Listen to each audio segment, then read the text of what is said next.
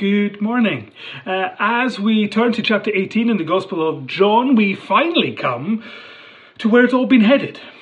Uh, from the opening chapter in uh, John 1, verse 11, uh, we are told that Jesus was not going to be accepted. Now, this itself is a reference to the one promised in Isaiah 53, verse 3, the Saviour who would be despised and ultimately rejected by men. The sacrifice that is going to be offered on the cross uh, was alluded to by John the Baptist in chapter 1, verse 29, when he describes Jesus as the Lamb of God who takes away the sins of the world. This, of course, First, a reference uh, to the Passover lamb, uh, a reference to the, the blood shed so the people would be saved. Uh, however, that again is also a reference to the ultimate sacrificial lamb, long hoped for and prophesied by Isaiah in chapter 53, verse 7. It means that from the opening verses, this entire gospel has been headed to this point the night that he is betrayed and tried before a biased court. Each chapter from the first has led to the day that Jesus is crucified and resurrected. However, the mentions of Isaiah make it clear that this is a journey that has been coming for a much longer time than that. Uh, indeed, I'm fond of saying that as the crunch of the fruit reverberated around Eden, Christ was headed for the cross. However, even though that's the moment that the journey began, even before that, Jesus knew. I mean, he knew that he'd be slain for, before the foundation of the world, as we see in uh, Revelation 13, verse 8. It means that this moment, this dark and terrifying moment for the disciples, this incredibly hard moment for Jesus Christ, uh, despite all that, there is still a reason to rejoice. For as we read in Titus 1, verse 2, eternal life was guaranteed even before creation. And as we read through these next few chapters in John, we see why. As such, it is important uh, that, to remember that as things seem to go awry, we recognize that Jesus is not caught out or surprised by these events. Instead, uh, as we read the text, we discovered uh, actually, even now, he is the one in control. And this is important because that same Jesus, the one who was not surprised or confused by the events in his day, uh, remains equally unperturbed by the chaos of the world today. It means that he uh, who was not overcome by the uh, events that surrounded that time in the garden, that time towards the cross, uh, so too he is not overcome by the events that assail each of us. And importantly, as we read John in John 18, even in the darkest moments, he is still God.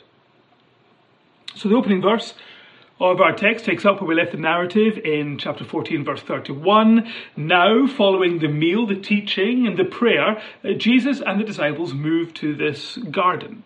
Uh, as we see in verse 2, this is not an attempt to hide from the authorities, it is his custom, a place where he would be found. Uh, indeed, he goes there to meet this appointment that was set before time began. And so, though this seems to be Judas's hour, though it seems to be Satan's hour, uh, where it seems that Christ is defeated, actually, Jesus knows exactly what he is doing. Nonetheless, as we read in verse 3, here comes the betrayer, accompanied by a surprisingly large company who plan to arrest Jesus. Indeed, the, the, the, list of people, the soldiers and officers and Pharisees, seems ridiculous in the face of the small group that face them.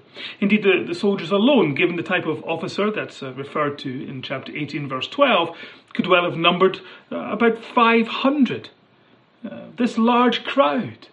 And they were further armed with lanterns and torches and weapons, making it a band maybe appropriate for a violent criminal uh, but entirely inappropriate for Jesus, who offers no resistance and who is innocent of all the charges who be brought against him.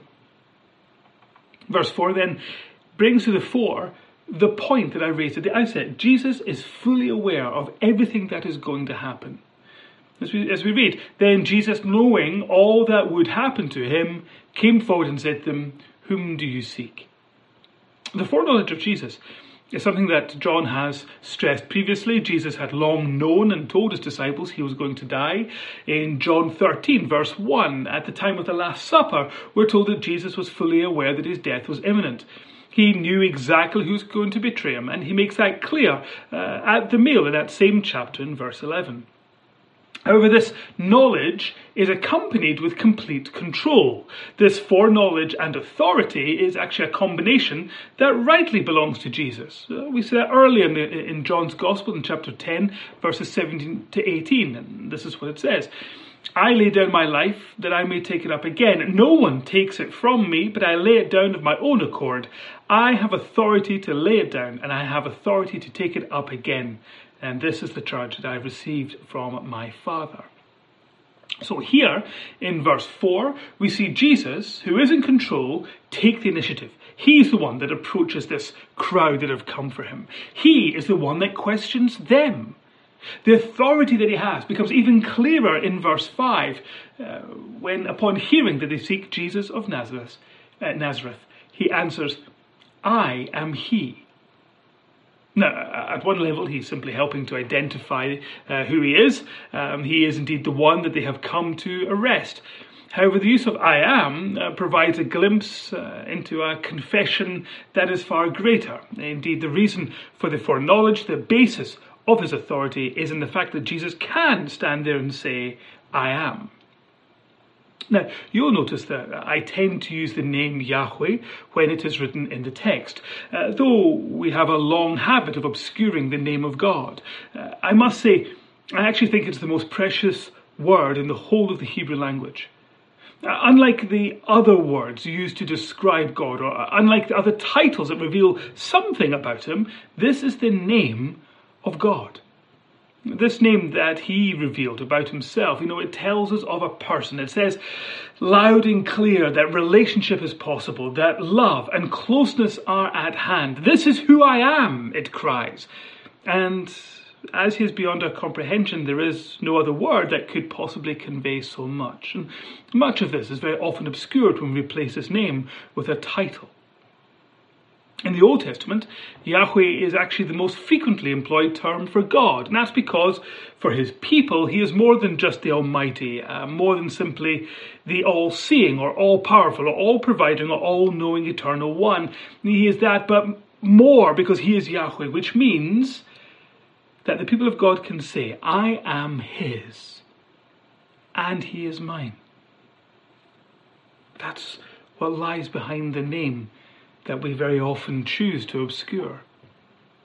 Now, the noun Yahweh comes from the Hebrew verb uh, uh, to be, uh, and the use of both can be seen in the way that God describes himself to Moses in Exodus 3, verses 14 to 15. God said to Moses, I am who I am. And he said, Say this to the people of Israel, I am has sent you. God also says to Moses, Say this to the people of Israel Yahweh, the God of your fathers, the God of Abraham, the God of Isaac, the God of Jacob, has sent me to you. This is my name forever, and as such I am to be remembered throughout all generations. And when God says, I am that which I am, He is telling Moses and all of us who would read these words later, you know, He is saying, I am so I am beyond your fathoming. I am, and you cannot control me, for I will be who I will be. I am, and I need no other. I am unchangeable, and I will not be anything else but I am. I am eternal. I am all you need and nothing else. All you need for salvation, all you need for life. I am faithful, and I can be no less. I am God. And it says so much more. In the Gospel of John, there are seven occasions where Jesus seeks to expand what is understood by the I am. Uh, when it comes to his earthly ministry, we see it uh, uh, on these seven occasions. And in each, he combines the idea of being I am, uh, of being God, and particularly the author of life, uh, alongside his mission of salvation and therefore eternal life. In John 6:35, Jesus says, "I am the bread of life." Now, this is a declaration that he is God, he is the I am, uh, but that means that he is the one that provided the bread and thus saved the lives of the Israelites in the desert.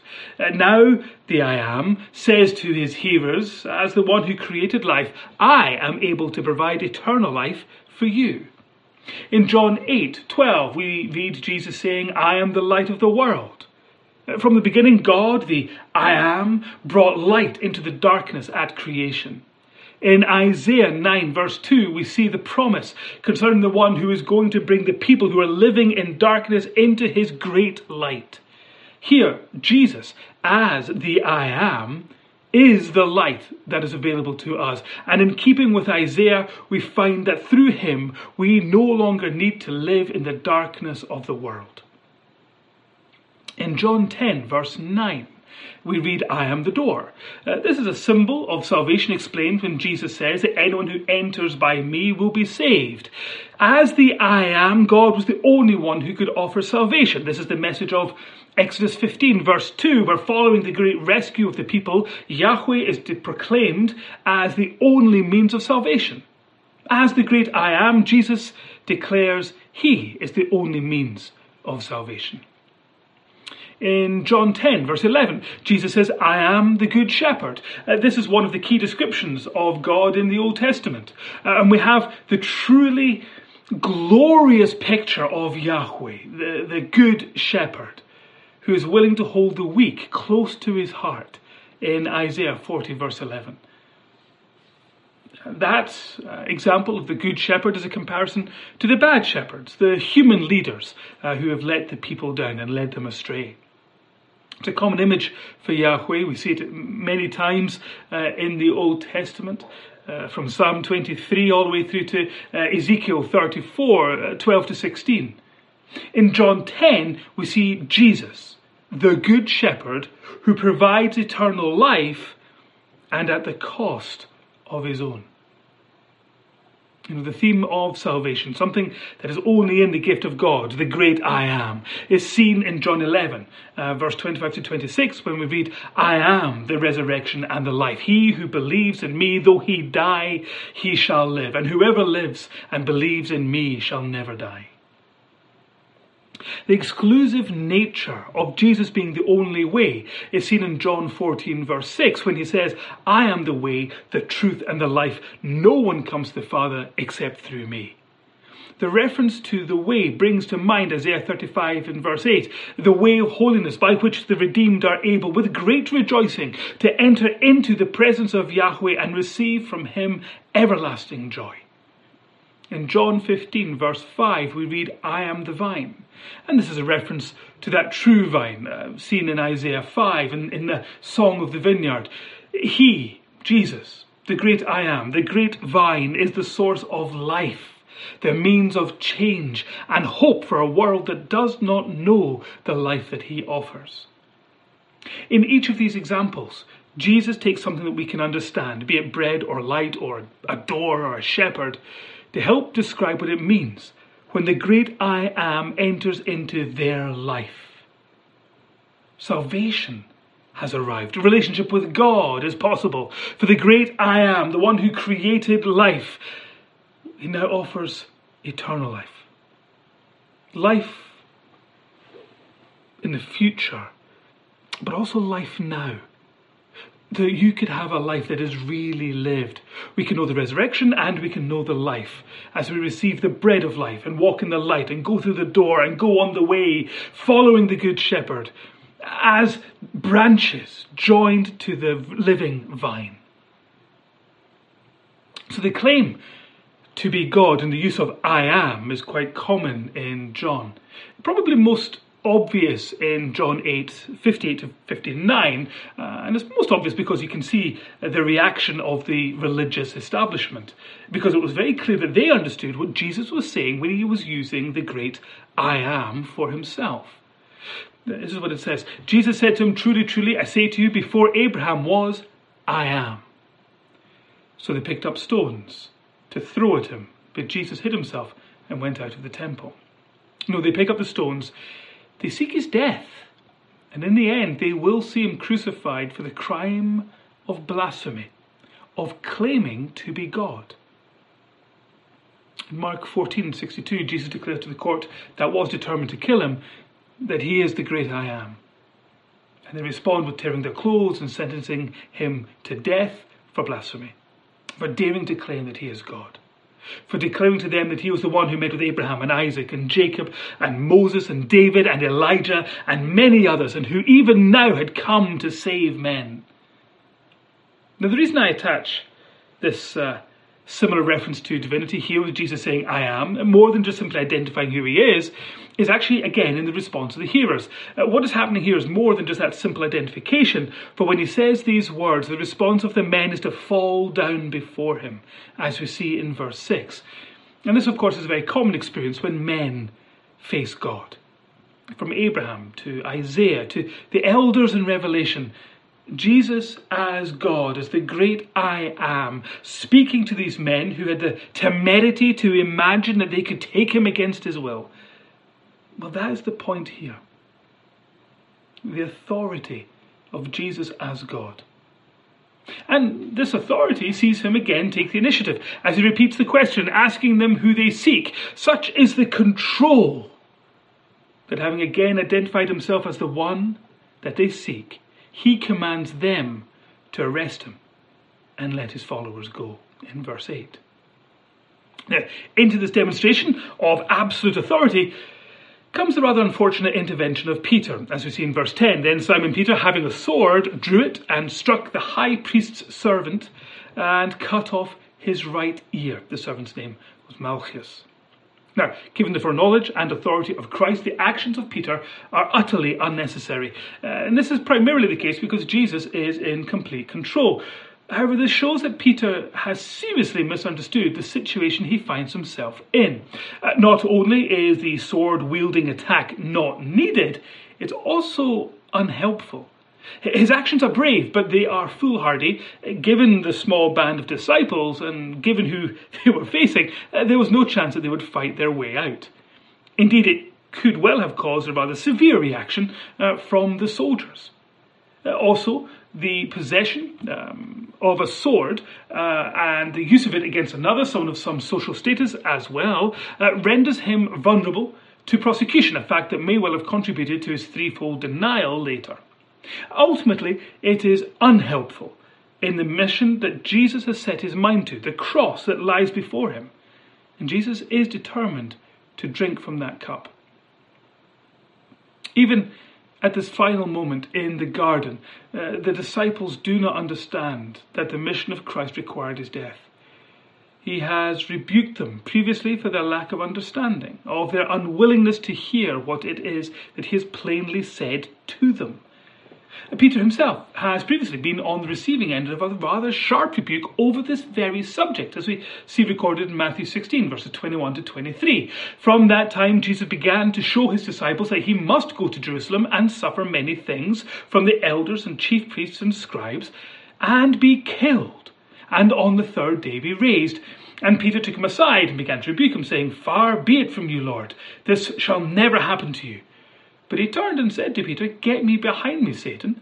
Now you are a hindrance to me, for you are not setting your mind on the things of God, but the things of man. And now, even, even after all of this, despite all that, uh, Peter thinks to stand in the way of Jesus and his mission. The mission that he's been set on for millennia, and Jesus has to rebuke him again. Now, this is not the last time that Peter will get things wrong. Uh, his is a story that has as many ups and as well as downs. Um, and there's a lot that we can actually see of ourselves reflected in him. Ultimately, in the hands of God, though, and this is important, he becomes the man who is able to preach openly and see thousands repent on the day of Pentecost, who becomes a key figure in the early church and the gospel going to the Gentiles. Uh, he is a blessing to countless generations because he becomes the man that can be inspired to write 1st and 2nd Peter. He is an example of what it means to meet with Jesus, the great I am, to have life given to him now, to have the light to walk by, to be changed by the life of Christ. And we will, of course, come back to him next week when we read about arguably his lowest point. For now, uh, Jesus, who is in complete control, is taken into custody. He allows himself to be bound like a criminal and brought first to Annas, this patriarch of the high priests, father in law of the current high priest Caiaphas. Uh, the one who, of course, uh, Caiaphas was the one who in John 11:50 had said that it was better for one man to die than the whole nation be destroyed, a reference to here at the end of our passage. However, his words echo Daniel 9:24 to 26, which describes the coming of the Messiah. It actually tells them that the Messiah was to be at the time that Jesus was ministering. It tells us of the mission of the Messiah. His mission being the end of sin, the reconciliation with God, and an ushering in of righteousness. It also says that the Messiah was going to die on behalf of the people. And so, even unwittingly, Caiaphas simply serves to fulfill the purposes of Christ. Caiaphas chooses to see this man who claims to be God destroyed, yet even so, Jesus remains in control. Jesus lets him because Jesus is focused on his mission towards the cross. Now, before I finish, it is good for us as we read this text to remember that the God we read about in Genesis to Revelation, the great I am, revealed to Moses and later through these disciples here, he remains the same yesterday, today, forever. You know, there's a Travis Greene song that, that has a line I find articulates this perfectly. Um, who you were is who you are, and who you are is who you always have been. Yesterday, today, and forever, you are God. And so, the one who created life, who invented light, who comes to us even now, offering the same thing to us. I often describe him as the author of life, by which I mean he is the one who spoke life into existence, who breathed life into Adam, and it is no surprise that he will go on to defeat death. With Jesus bursting from the tomb, it means that we get to hold on to the promise of life as we look to the one who will vanquish death forever. It means that the breath we have in our lungs comes from him, and it is for us to use each breath in praise of him and with a willingness to tell others of our Saviour, the life giver, the great I am.